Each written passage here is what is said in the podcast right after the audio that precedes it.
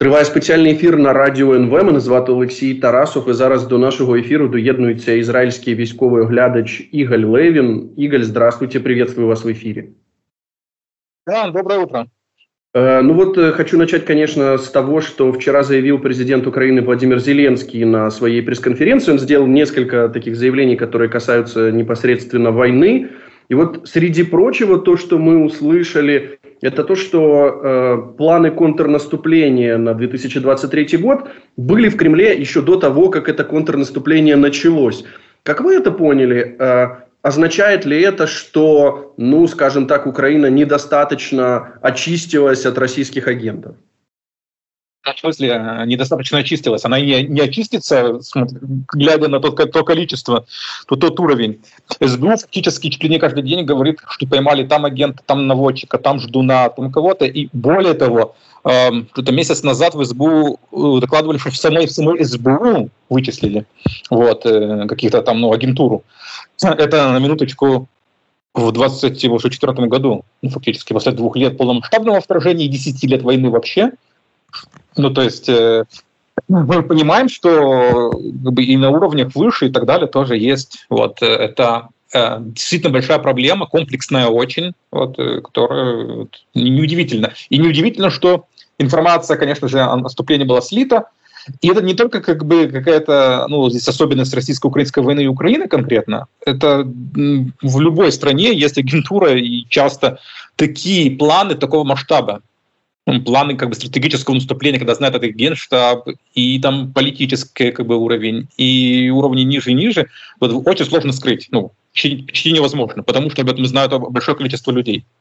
Вот. А, в истории были примеры, когда ну, пытались вот, э, там, скрыть э, те или иные вот такие мероприятия тем, что общая, общая масса знала, что что-то будет, что-то будет, но то, что конкретно что будет, знали там буквально 2-3 человека. И несмотря на это, все равно в истории здесь примеры, когда враг узнавал как-то ну, хитрую как бы, цепочку вот, взаимосвязи, да, вот что знает один, знает второй, знает третий и так далее. Поэтому тут ничего удивительного нет, да, ожидаемо заявление и ожидаем, что они знали. Слушайте, ну тут интересная информация. Мы точно помним э, момент, когда российские оккупанты подорвали Каховскую дамбу. И, ну, вот есть информация, которую проверить невозможно. Тем не менее, некоторые источники, в том числе в украинской армии, э, ее подтверждают, что действительно э, Украина планировала, ну, вот э, такую операцию по форсированию Днепра в смысле наступления с той стороны, и что вот в контексте того, что заявил президент Зеленский, сейчас уже совсем играет новыми красками, да, ну, то есть, если действительно у российского командования были украинские планы, то тогда очевидно, что такую операцию как раз вот э, таким подрывом и хотели остановить, ну и, наверное, остановили. Но тут вопрос в том, а насколько реалистично выгляда, выглядит э, ну, подобная операция, опять же, в контексте того, что э, россияне ну, спокойно себя чувствовали на левом берегу. После того, как э, ГУР хотели вот на характере на храпом взять э, тогда Энергодар, Э, и у них это не получилось, ну, что угодно выглядит реалистично. Понимаете, это как война э, абсолютно непропорциональная вот в плане там сил, которые задействованы. Все-таки ну, есть понимание у украинского командования, что в лоб, лоб Э, ну, далеко как бы не уедешь здесь. Вот, э, когда мы постоянно говорим о асимметричном действии. Асимметричные действия – это какие-то предпринятия таких неординарных, диких решений. Вот. Вместе с тем, форсирование, конечно же, это не дикое решение. Э, тут не надо было каких-то там, не знаю, взломы или шифры или так далее. Это понятно было. То есть это было понятно, что как минимум один, один из, один из вот, эм, направлений наступления вот, это форсирование реки. Вот. Э, тут другой вопрос. Тут ну, не в этом дело, тут не в том, смотрите, как бы давайте вот без Зеленского, без агентуры, без э, вот э, там хитрых шпионских игр и так далее. Украина проводила постоянно учения, Найв об этом отчитывался, генерал, да, по форсированию, по этому взаимодействию всевозможных речных, как его, тех или иных там вот катеров, вот, других там средств, плав средств и так далее. Вот. И как бы, ну зачем, куда? куда высадка куда? В Турцию поплывут, в Болгарию поплывут, э, будут просто в Киеве справа налево перебрасывать. Ну, то есть тут не нужно было каким-то быть вот, криптоаналитиком или шпионскую сеть иметь, чтобы понимать, как бы, для какому, в какому форсированию Украина готовится. Вот. А, ну, поэтому не это главное. Главное другое. Если, ну, надо было предвидеть, что они могут взорвать. Ну, то есть мы должны исходить из той ситуации, что русские могут делать что угодно.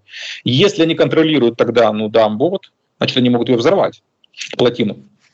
Если они могут это сделать, должен быть план «Б».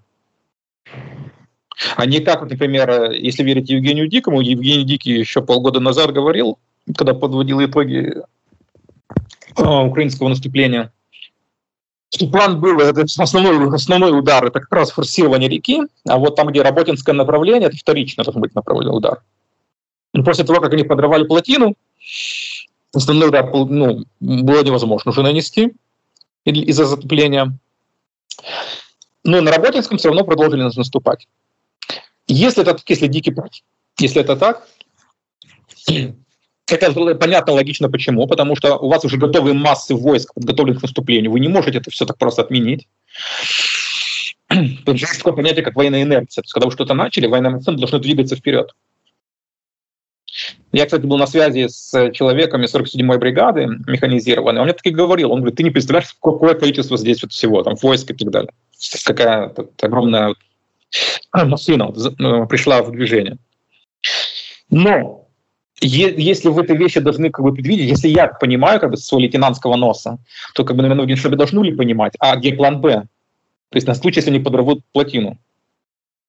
Очевидно, что просто в лоб наступать там, на работинском направлении, вот, э, превратить это в основное усилие, это ну, не самое правильное решение.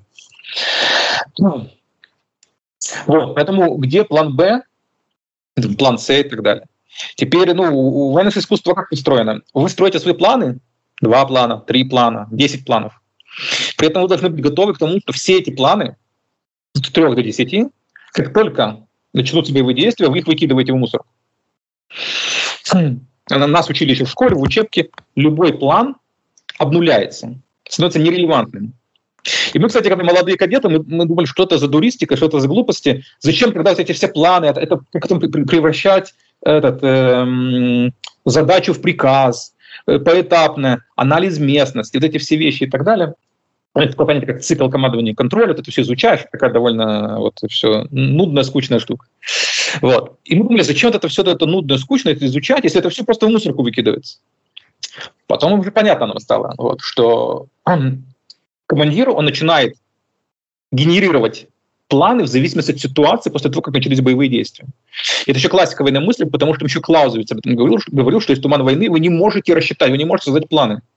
Если вы вот создаете план, вот математически, по-научному, и хотите именно строго по нему действовать, вы проиграете. И это, кстати, была когда французская военная мысль, доминировала, и вот прусаки ее как бы пытались оспорить с Клаузовицем, когда французская военная мысль доминировала, что все такое научно должно быть, это 18 век еще, что вот вы рассчитаете 10 колонн сюда, 10 полков сюда, 15 артиллерийских сюда, там дивизионов, сюда конницу, это все рассчитали, и вот если вы все это сделаете правильно, вот тот, тот стратег, который смог это все рассчитать, он победит. Прусаки говорили, что военное искусство, оно не просто, просто, не просто так искусство. То есть это что-то такое, что вы не можете никак рассчитать. Есть туман войны, есть тысячи факторов, которые вы не можете предвидеть. И вот мы видим, что один из факторов – это взрыв плотины. Это только один. А факторов тысячи всегда на войне. Вот. И из-за того, что вы не можете их продвинуть, вы должны быть гибким, чтобы постоянно, почему это называется цикл, цикл командования и контроля, потому что он вертится постоянно крутится. Должно в голове командира крутиться, вертеться. Этот цикл командования и контроля должен постоянно генерировать в зависимости от э, ситуации. И вот э, взорвали они плотину, а дальше командование украинское должно было генерировать. Вот, ага, не взорвали. Значит, мы не будем наступать вот так, как мы там планировали и так далее. Наши планы обнуляются, выкидываются в мусор. Почему это не случилось, непонятно. А может быть, кстати, и случилось, но при этом что-то не сработало, что-то не подействовало. Э, тут же должен быть отчет как бы какой-то от, э, от того же командования опять. Ну, оно уже сегодня поменялось. От нового командования не знаю, насколько его можно ждать. Вот, э, где будет как бы сказано, вот, знаете, как, как, как выглядит этот работа над ошибками вот в тех НАТО или там в израильской военной школе. Есть всегда как бы два, этих, два аспекта. Что должно было быть и что было. И почему то, что должно было быть, не случилось. А когда немного Залужный писал, говорил, что вот ну, пытался прорвать фронт, не получилось, он там открыл учебник еще со Второй мировой войны, почитал, поменял генералов, но это все, он, я его цитирую, он, он сказал, не получилось и так далее. Но это он по ходу пытался как бы адаптироваться, подстроиться, как главнокомандующий. Но не было как бы такого, что вот э, сказано, мы хотели А, Б, С, а у нас не вышло, получилось вот так-то, так-то, так-то. Ну, может, вот после войны, там, когда сядут военные историки с военными там, украинскими всякими генералами и аналитики вместе, они сгенерируют и поймут, что должно было быть и что было. Потому что сейчас никто не понимает. Я вот я смотрю, э, что говорят эти американские всевозможные там приближенные там, и конгрессмены, политики, вот это все и так далее. И что говорят израильские военные, там был форум в Израиле такой закрытый недавно, вот э, я на нем присутствовал, слушал там военные. Не понимают просто. Вот израильские военные не понимают вот, украинское наступление. Вот они не могут его объяснить. Они всю Украину, ну, так, как бы, с такой рациональной, холодной точки зрения, то есть они так как бы не смотрят как на, на, на игру, как бы так на, на схватку воспаривший. Но они просто понимают, что если Россия победит, то как бы Израиль будет только хуже, поэтому они, у них склоняется чаша весов все-таки сочувствие к стороне Украины. Но а что вы объективно говоря... понимают украинское наступление, имеется в виду, ну вот если смотреть да, на то, что происходило в 2023 году, неясно, да, ну какая была... Да, неясно решение, неясно те решения, которые Генштаб предпринимал. Неясно, почему наступили на Работинском, неясно, почему при этом одновременно было еще большое наступление на Бахмутском направлении. Ну просто непонятно, они не понимают, зачем третья штурмовая бригада успешно, опытно и так далее наступал на Бахмутском. Они не понимают этого. Зачем были еще там э, ну, линии наступления, почему основное усилие, ну, вообще не понимаю, почему не было концентрации и так далее, и так далее. Вот. Почему не сконцентрированы были все бригады вместе, эти все вещи, они просто не понимают. И американцы тоже. Американские там всевозможные вот эти вот э, чиновники или какие-то военные деятели в своих, опять же, там в обсуждениях, вот э, это, это тот вопрос, который циркулирует. Вот, вот, поэтому тут э, важно ну, не то, что враг знал на том, что Зеленский сказал. Понятно, что он знал, очевидно, что он знал. Более Россия, у которой агентура, она э, представлена хорошо, она работает всюду, и в Израиле, и в Европе, и в Украине. Это, это то, что они умеют. А, а, а то, почему не было альтернативных никаких, во-первых, планов, а в-третьих, почему не было этой вот системы западной этого, э, как бы, подхода к тому, что, ну да, ну, все планы мы сделали, отлично, но не обнуляются, и надо действовать в зависимости от ситуации.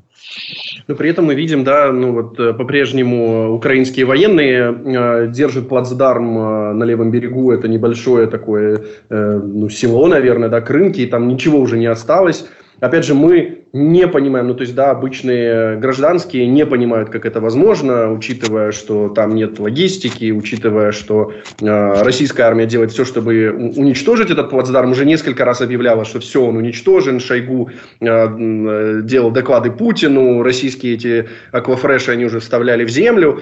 Как вы понимаете то, что происходит в Крынках? Небольшой группой людей действительно удерживается, сложно назвать это плацдармом, да, ну назовем так уж это называют, вот, э, территория. Россия туда постоянно посылает, сливает там большие свои подразделения, которые разбиваются как раз дальнобойными теми или иными вот системами, вот там от э, беспилотные, да, FPV, артиллерия обычная, вот. Понимаете, что э, одна из причин, почему у них в Авдеевке получился этот прорыв, потому что у них фактически логистическое плечо за их спиной. То есть у них Донецк за спиной огромный логистический хаб, поэтому у них легко было в плане логистики все. А те же как бы вот да, левый берег реки Днепра, там у них огромные логистические маршруты которые просматриваются, Украина их мониторит и разносит все еще на, на подходах. И это все прибывает туда, вот, э, чтобы выбить там, украинцев этих, э, ну, на этих участках, то ну, там уже все как бы Украина максимально контролирует и может воздействовать. Поэтому логистика, конечно, очень сложная. Ну, там поддерживается логистика не только с помощью катеров, э, в том числе там этими беспилотными системами и так далее. Вот дроны возят грузы. Вот. Хочу сказать, что сейчас стандартизируется в армиях, там, тех же западных, в Израиле, э, в корпусе логистики есть специальные дроны, которые будут возить грузы и так далее. Когда, конечно, все не на пустом месте придумывается, все там и, и на Западе тоже наблюдают, смотрят за вашей войной и такие решения как бы перенимают, ну и стандартизируют именно их. их. Вот, э, отвратные логистические вот у них возможности и очень хорошие как бы возможности украинские в плане контроля вот, полного вот над, над местностью. Там еще такая относительно удобная местность в плане, как на ладони все видно, чтобы действовать. Вот, э, фактически не застроена, там, как бы, или, или какие-то такие посадки лесистые, но не такие именно идут, э, предсказуемо.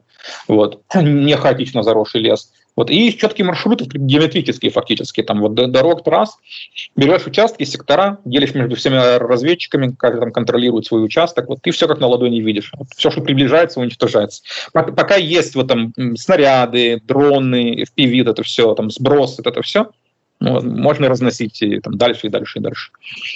Понятно. Ну вот э, просто, чтобы подытожить эту тему, да, того, что была подорвана Каховская плотина, очевидно, что, ну вот, э, когда говорили о том, что, ну, слушайте, там же с, сами э, русских военных они там потопили, свои мины снесли, но очевидно, что, ну, ну, как это, выгода, которую получила российская оккупационная армия, конечно, была больше, если действительно был такой план, чтобы ударить, ну, по левому берегу, форсируя Днепр. Э, опять же, возвращаясь к вчерашней пресс-конференции Владимира Зеленского, он, э, среди прочего, говорил о том, что да, мы не будем просто сидеть в обороне.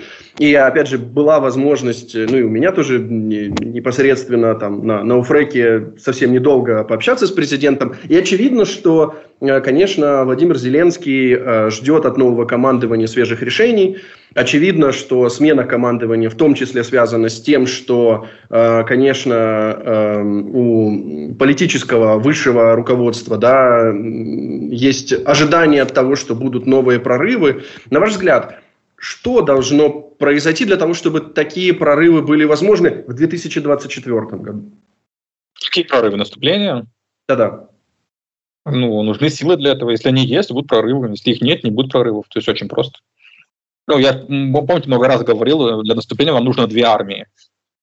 Если есть вторая армия, значит, будет наступление, будет прорыв. Если ее нет, не будет прорыв. Ну, тут, тут как бы Тут, тут не зависит от генерала. Это опять же, я у вас тогда сказал, что если вы берете, воскрешаете там Ромеля или какого-нибудь Манштейна вот, или Моше Даяна и поставите его в генштабе этого вот, э, украинского генштаба, но при этом нет ни дронов, ни денег, ни снарядов, они ничего не сделают не, не Робин, не Мушедаян, как бы, вот. Поэтому все есть снаряды, есть дроны, есть э, силы, есть подразделения, значит, будут прорывы. Если этого всего нет, значит, не будет прорывов. Ну, вот. Все очень просто. Ну, то есть вы не верите в это магическое мышление. Помните, э, мне кажется, может, это весна или лето 23 года было, когда уже понятно было, что ну, э, наступление вооруженных сил Украины буксует, да, ну, не, не, не удалось реализовать те планы. Там были странные публикации о том, что вот даже, я не знаю, западные чиновники, военные в том числе, что-то там верили в какое-то чудо. Э, чудес не бывает. Чудеса бывают, несомненно. Вот. Опять же, война – это искусство, а не, а не математика. Чудеса бывают. Чтобы чудеса случились, вы, вы должны как бы все-таки иметь какой-то фундамент. Если у вас фундамента нет, то и с чудесами все очень сложно. Окей, мы тогда сейчас э, прервемся буквально на новости, и после этого вернемся. Конечно, хочу с вами поговорить о том, э, как мы можем э, ну, анализировать возможные планы, собственно, российських окупантів, куди вони можуть двигатися, і про Авдіївку в тому числі поговоримо. Е, Нагадаю, що говоримо ми з ізраїль з ізраїльським військовим оглядачем Ігалем Левіним. Е, у нас е, реклама, і ми повернемося. Реклама новини, і ми повернемося до нашого ефіру. Триває спеціальний ефір на радіо НВ. Мене звати Олексій Тарасов. Е, говоримо з ізраїльським військовим оглядачем Ігалем Левіним. Игорь, мы перед э, буквально паузой, перед новостями э, говорили о том, какие должны быть условия э, для того, чтобы у вооруженных сил Украины была возможность наступать. И тут, конечно, вопрос в том, да, есть ли для этого силы. Мы, опять же, видим, что ну вот новое военное командование и сам президент Зеленский говорят о том, что должен быть проведен аудит и вот э, когда говорят про этот аудит, э, обычно речь идет о том, что ну, вот, э, мобилизовано было 500 тысяч украинцев, а на фронте находится гораздо меньшее число. Опять же, как вы это понимаете, означает ли это, что ну вот есть какие-то резервы, которые неизвестно где? Ну вот могли бы вы объяснить аудитории, что это может означать? Я бы не хотел комментировать эти вопросы, потому что тут можно материться только и ругаться. Я всегда говорил как раз с людьми ну, из Украины компетентными, которые связаны вот там с теми или иными вот... Да. Если много чего сказать, это после войны будет сказано. Во время войны такое говорить, это врагу помогать. Давайте просто процитируем вот, Арахамия. Вот, у Масичук, когда недавно он говорил, что сколько он, 8 или 10 тысяч, он сказал, там, да, Сырский нашел? 8 тысяч. 8 тысяч. Что он, он, имел, он имел в виду? 8 тысяч кого? Это штабные или 8 тысяч боевые? Ну, кого он имел в виду? Сейчас, сейчас давайте распакую немного эту мысль. Воюющий для любой армии это 30% всегда. Если у вас армия, например, не знаю, миллион, то 300 тысяч это будут ваши воюющие. Ну, всегда 5% минус, 5% плюс. Израильская армия такая, севернокорейская армия такая, американская и так далее. Это именно армия регулярная. Понятно, что инсургенты какие-нибудь, террористы, боевики, они там на подножном корме существуют, у них реально, не знаю, там 10 тысяч боевиков, это 10 тысяч боевиков бегающих там, и так далее. Но даже у них тоже будут какие-то тыловые, там, естественно, вот те, ролики заливают в интернет, этим боевикам делают, да, сидят. Вот. Армия регулярная всегда 30% воюет, не 50% не 60%. Если силы обороны Украины миллион, как заявляется постоянно, регулярно эта цифра циркулирует, то 300 тысяч как раз это боевые части, боевые подразделения. Непосредственно те, кто воюют. Теперь, э, предположим, что вот есть неэффективность и так далее, это все там 250 тысяч. Какие цифры на Западе тоже как бы называют? Э, учитывая потери, учитывая медленный темп мобилизации, тогда 250 тысяч, допустим. Вот. Э, а сила обороны это не миллион, допустим, а там 900, например. Ну, примерно. Вот вы не можете из этих вот, э, если у вас есть э, там 300 тысяч и 700 тысяч, которые его, их обеспечивают, 700, 700 тысяч – это э, штабные писари, тыл, логистика, технари, обслуживание, водители, эти связисты, всякие возможные там, так далее, так далее, так. Кстати, дроноводы, куда их отнести? Ну, они как бы в этих 300 тысяч должны быть. Дроновод, он как бы в тылу находится, дроном управляет, он не в окопе сидит. Хотя ну, многие дроноводы в окопах сидят близко, чтобы ну, сигнал, да, все и так далее. Вот. Но тоже отдельный вопрос, куда их отнести на самом деле. Их количество их растет. Есть вся обслуга дроноводов, дроноводов огромная обслуга, вот, и так далее. Вот. Э, так вот, вы не можете взять сейчас повара из этих 700 тысяч и присадить его вместо штурмовика, бойца. Ну, как нет, вы можете физически это сделать, э, ну, просто и так это не работает. И как бы никто на такую армию не будет идти. То есть тебе обещают быть поваром, а завтра тебя сажают в окоп, как бы, вот, быть штурмовиком. Вот. Эм, в Израиле вот это все поделено строго на три как бы, этих категории людей. Первое это называется джобники, это тыловые, джоб английский, типа работа. Да, ты просто сидишь, там, секретарша, да, допустим, или какой-нибудь мальчик, который там укладывает парашюты, вот, укладчик парашютов. Типа работа джоб, это джобники, так называют их. Второе это боевая поддержка. Это как раз и дроноводы туда их можно отнести. Туда там, многие другие относятся, вот, там, по-моему, артиллеристы сейчас, логистика к этому относится, так как логистика все-таки на фронт ездит, да. И даже это, вот, ну, видим сейчас газа, а в газу заезжают логистические конвои, то есть логиста могут убить и так далее. Боевая поддержка. То есть это уже как бы не совсем тыловик, но еще не файтер и боец. И боец непосредственно. Бойцы — это солдаты регулярной бригады. Бригада боевая. И вот когда тебя распределяют при призыве, вот знаете, три, и не может быть такого, что джобника, то есть кто делает джоб, его поставят как бойца, то есть на место там бойца. Понятно, в истории больших войн Израиля, когда там было это в 73 году и армия наступала, был даже такой случай, называется битва поваров, когда там просто сирийские войска на Голландах, они быстро подошли к одной из баз, и там ополчились э, вот, э, фактически все тыловики и дали бой. Но ну, это просто была безвыходная ситуация, когда просто враг подошел к базе тыловой, вот, стремительным. Вот. Они потому что и командование этих людей посадило. Поэтому, кстати, даже у, у тех джобников, у штабных э, у израильских довольно высокий уровень подготовки. Вот, там, месяц подготовки – это самый как бы, низкий уровень. Это для штабных писарей. Там со стрельбами на, на стрельбище, конечно, это все и так далее.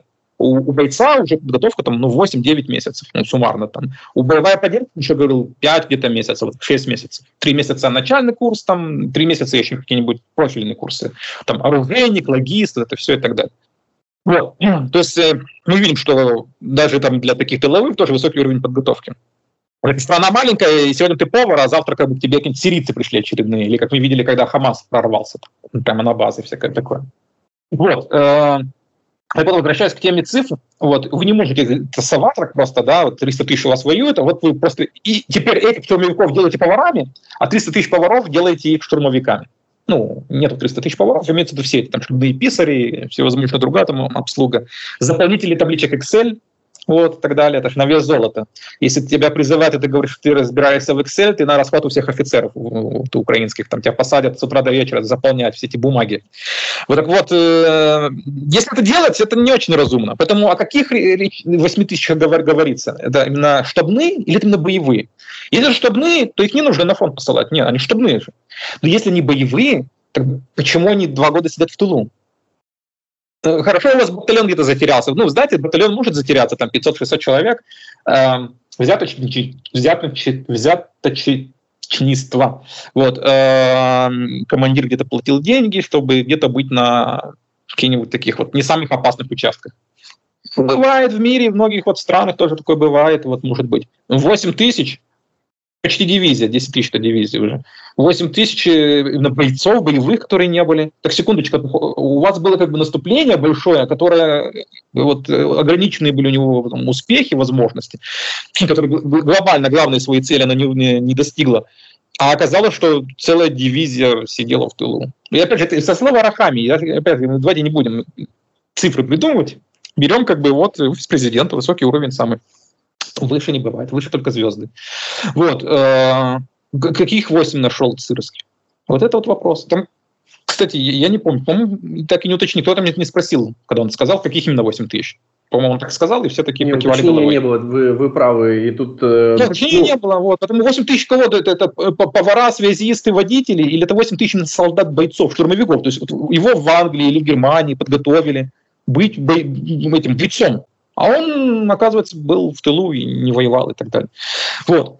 Поэтому, потом, кстати, когда речь идет о, в контексте мобилизации и ротации, э, нужно смотреть конкретно мобилизованный, который сменит того, кто в тылу, то есть повар сменит повара, и понятно, что повар устает ну, меньше, чем боец, ну, мягко говоря. То есть там э, нормы службы и отношения, допустим, к поварам, каким-нибудь э, там связистам или заполнительным табличек Excel должно быть не такая, как к бойцам.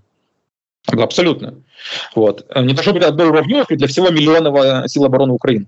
Так вот, опять же, в Украине, э, в Израиле, точнее, э, льготы, выплаты, подход там, к службе и так далее, но нормирование всяких СКОВ в том числе, вот, к вот этим вот бойцам, э, поддержка, боевая поддержка и джобники, то есть вот этот вот э, тыловики, оно разное. Абсолютно разное, потому что нагрузка на на все эти категории, она разная, поэтому и подход разный, нет уравниловки. Вот. И отдельно должна быть ротация по призыву для этих 300 тысяч для, для, для бойцов. И во время мобилизации или призыва, то есть Украине придется вернуться к рекрутингу и призыву, ну, потому что война затягивается надолго, нельзя на одной мобилизации только сидеть, нужно вернуть обратно призыв.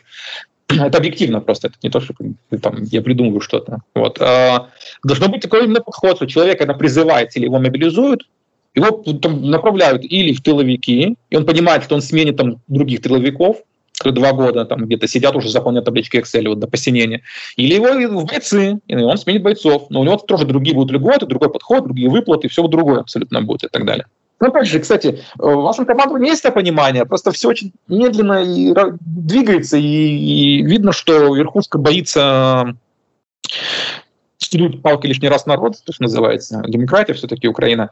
Ну, вот тот же момент, например, нормирования было этих выплат, да, там на фронте там 100 тысяч гривен, если ты не на фронте, то меньше и так далее. Это как, как в Израиле тоже, то есть э, подход разный. Тот, кто непосредственно рискует жизнью, ему там, одни как бы, да, там, подходы и так далее. Кто меньше рискует жизнью, по-другому. Вот, это грамотно на самом деле. Вот. Если тоже чувствует так, что вот он в окопе и рискует жизнью, что по нему сейчас прилетит, а где-то в тылу чувак заполняет как бы эти таблички Excel, получается только же как бы денег, и, и вот э, также абсолютно у него так, точно такое же отношение к тем, кто сидит на фронте. В том числе в плане отпусков, вот ротации и так далее. Вот. Если там, допустим, бойца на фронте нужен там через месяц, два, три, полгода, вот, то там человека, который заполняет таблички Excel, можно и, и через год, допустим, для ротации. Вот. Опять же, при, при, когда есть наличие живой силы. Вот, поэтому, когда все эти вопросы поднимаются, э, кого-то сменить, Э, ротацию провести, еще мобилизовать, когда там цифры это жонглировали, 500 тысяч и так далее. Опять же, вот, вот эта цифра вот, э, циркулировала. 500 тысяч куда? Это все силы обороны сменить? То есть из этих 500 э, тысяч нужно выделять 30% боевых. Или это 500 тысяч имеется в виду именно боевых, то есть 500 тысяч именно бойцов на фронт, а значит, к этим 500 тысяч бойцам во фронт нужно еще миллион их тыловой поддержки. То есть, когда мы говорим 500 тысяч бойцов нужно, Э, это, это не, не, не договаривают. Значит, нужно полтора миллиона как бы, людей призвать. Это нереалистично абсолютно. А если 500 тысяч, это именно со всеми с э, заполнительными табличек Excel, подстригателями травы, поварами и так далее, э, тогда, значит, самих бойцов, это там, не знаю, 100 тысяч, например. И тогда, ну, слушайте, действительно, так... есть, знаете, ощущение, что и, ну, и, вот забалтывается тема мобилизации. Кто-то не озвучивает, никто этого не говорит. А, если понимание у Генштаба, я думаю, что есть это понимание у Генштаба, но из-за того, что вбрасывается в, в, в, в, эм, в СМИ и вот ну, в массы эта информация циркулировать, она обретает абсолютно какие-то ну, нездоровые формы. Там, а, а можно ли 500 тысяч? Это нереально. Потому что президент это комментирует, самое главное. То есть, э, как бы вопросы, которые нет. Ну или как Арахами опять же говорит, ушли 8 тысяч. Где, кого, какие 8 тысяч? То что, Ирак 2014 года целые дивизии были виртуальные на бумаге ну, Украина хочет быть Ираком, что ли, вот, э, ну, то есть, ну, а он это озвучивает открыто, черным по белому, то есть, э, это не какие-то опять придумки. Да-да, э, ну вот, э, опять же, ну вот то, что мы слышим от наших военных, что все-таки забалтывается тема мобилизации, и видим, что там законопроект э, долго голосуется в Верховной Раде, депутаты там внесли какие-то 2000 правок, тоже понимаем, что такое рассмотреть эти 2000 правок, ну то есть все-таки, я думаю, вы ну, тут правы, когда говорите о том, что э, ну, вот, э, в, в условиях демократии э, боится политическое руководство как-то так, э, как это, неосторожно эту тему э, продвигать. И, возможно, слишком осторожно пытается продвигать эту тему. Слушайте, ну опять же, мы еще услышали на пресс-конференции президента Зеленского э, потери. Да? Он озвучил впервые потери украинской армии, назвал 31 тысячу. Опять же, военные подтверждают эту цифру. Одновременно с этим мы видим... Погибших, не потери, а именно погибших. Погибших, погибших, да-да-да. Ну, и опять же, президент Украины сказал о том, что там он не будет озвучивать раненых, э, количество раненых, просто потому, что тогда наш враг будет знать, ну, э, общие наши потери. И, э, то есть военные эту цифру приблизительно подтверждают. Одновременно с этим мы, конечно, видим сейчас огромный навал э, российских ботов, которые пишут все это вранье, там у вас, там, не знаю, 500, миллион и так далее. Ну, все как всегда. Э, эта цифра, э, о чем она нам говорит? 31 тысяча за два года вот такой большой войны, да, ну, широкомасштабной, с ракетами, э, со всей техникой, которая только есть у России, брошенной вперед, да, с этими фабами, ну, то есть вот этими э, управляемыми авиабомбами. Как можно оценить такую цифру? Большие потери это большие потери. Да, кстати, цифра ре- реалистичная, действительно. Мне не кажется, что э, украинское высшее руководство как-то пытается обмануть своих жителей вот, и военных. А то просто такой момент, что э, пропавших без вести много, тысячи. Ну, там разные цифры называли, опять сейчас не будем спекулировать, но тысячи. И часто, ну, пропавшие без вести, это часто э, погибшие в том числе. Просто не, не смогли никак идентифицировать, да, вот, ну, точно неизвестно. Поэтому как бы не записывают в погибших, потому что есть надежда, что все-таки в плену, но просто не всплыло, да. Вот. Или где-то партизане, там, там находится человек вот, конкретно где-то там вот э, под Мелитополем, по подвалам, вот, и там информацию сливает, да, где-то там передает, всякое такое вот. Э, то есть пропавший без вести, поэтому его, э, их не записывают. И если добавляем пропавших без вести к этим 31 тысячи, да, вполне реальная цифра, но это большие потери все равно. Понятно, что Россия вбрасывает э, там, цифры, нарративы, и там украинцы думали, там 100 тысяч, все погибли, вон, все умирают, вот и так далее. Вот, потому что ну, Россия очень много вбрасывает, огромное количество вот, э, вот, всяких таких вот месседжей и так далее. Вот, и такие кажутся, ой, вроде бы немного. Нет, это много, большие потери. Ну, война страшная. Слушайте, война беспрецедентная, война страшная, вот, э, война очень такая, прям ни на что не похожая. Поэтому, да, ожидаем, что потери Украины исчисляются безвозвратными десятками тысяч. Вот. И опять же, очень правильно, да, что количество раненых не озвучивается, потому что раненые это как? Есть, ну, раненые, когда прошел реабилитацию, излечение, вернулся в строй, а есть тяжело раненый, когда фактически тоже безвозвратная потеря, уже такой человек не вернется в армию, вот, у которого там ампутированы конечности и так далее, вот, потеряно зрение, например.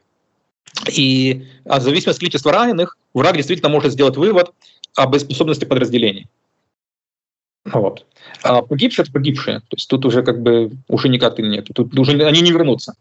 Вот с ранеными это вопросы как бы спекулятивные, которые могут давать действительно информацию для, для врага.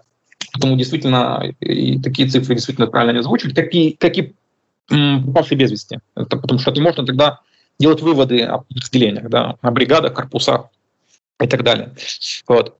И, кстати, мобилизационных возможностей, то есть сколько там раненых, допустим, вот, выбывает, сколько из них возвращается и так далее. Для врага это все... Вот. Понятно, что агентура работает, они эти цифры достают и так далее, ну зачем им помогать, как бы, тем более, когда Верховный глава Канады такое озвучивал. Вот. Цифра, да, большая, вот, э, страшная, вот, э, десятки тысяч, вот. Еще раз, еще раз подчеркивает то, что м- война, так, такой войны не было как бы давно, и, и не, она не похожа на все те войны, которые сегодня по всему миру везде идут. Да, ну, опять же, была озвучена цифра, ну, вот оценки э, погибших э, среди российских оккупантов. Э, президент Зеленский назвал 180 тысяч.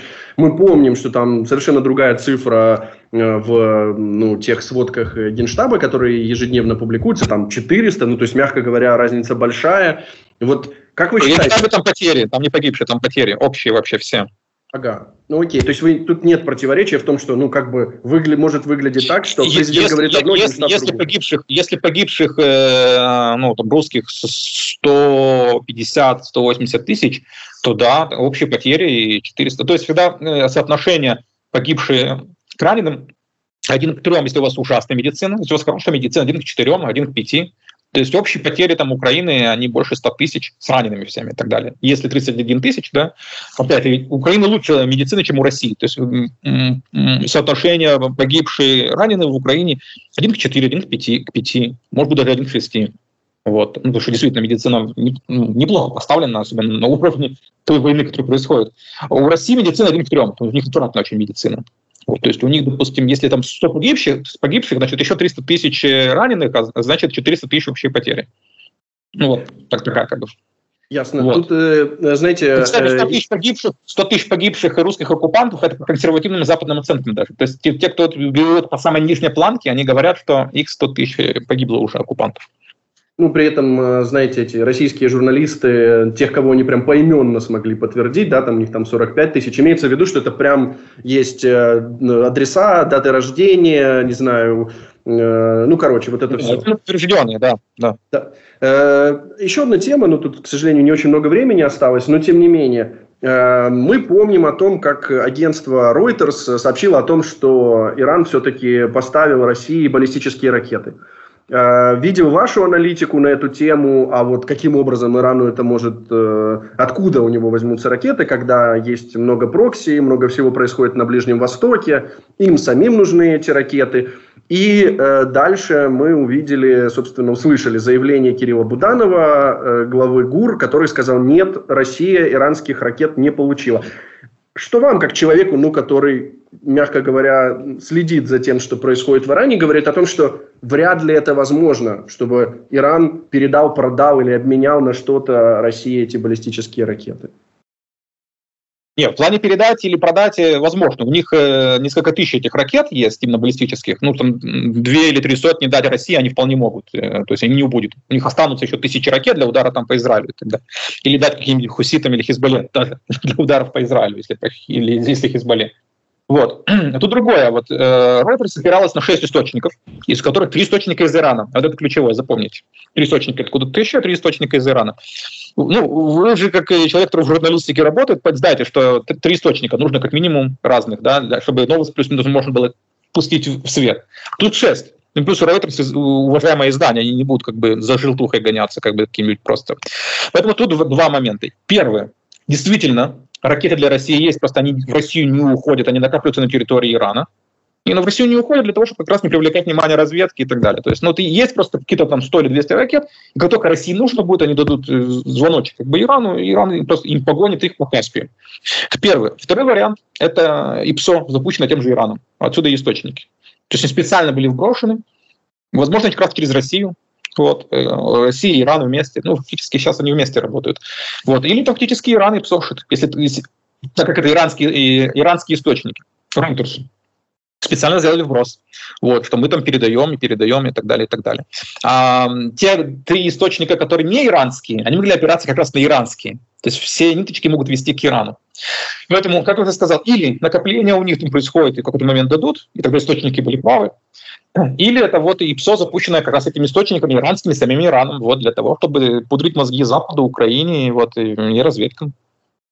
Да, ну, опять же, если верить Кириллу Буданову, то это все-таки хорошие новости, что пока что эти баллистические ракеты не появились, э, как минимум потому, что ну, сбивать баллистику очень сложно. Э, видим, у нас есть много тому примеров. Игорь, спасибо вам большое за вашу аналітику. Ізраїльський військовий оглядач Ігор Левін був з нами на зв'язку. Далі новини і спеціальний ефір на радіо НВ триває.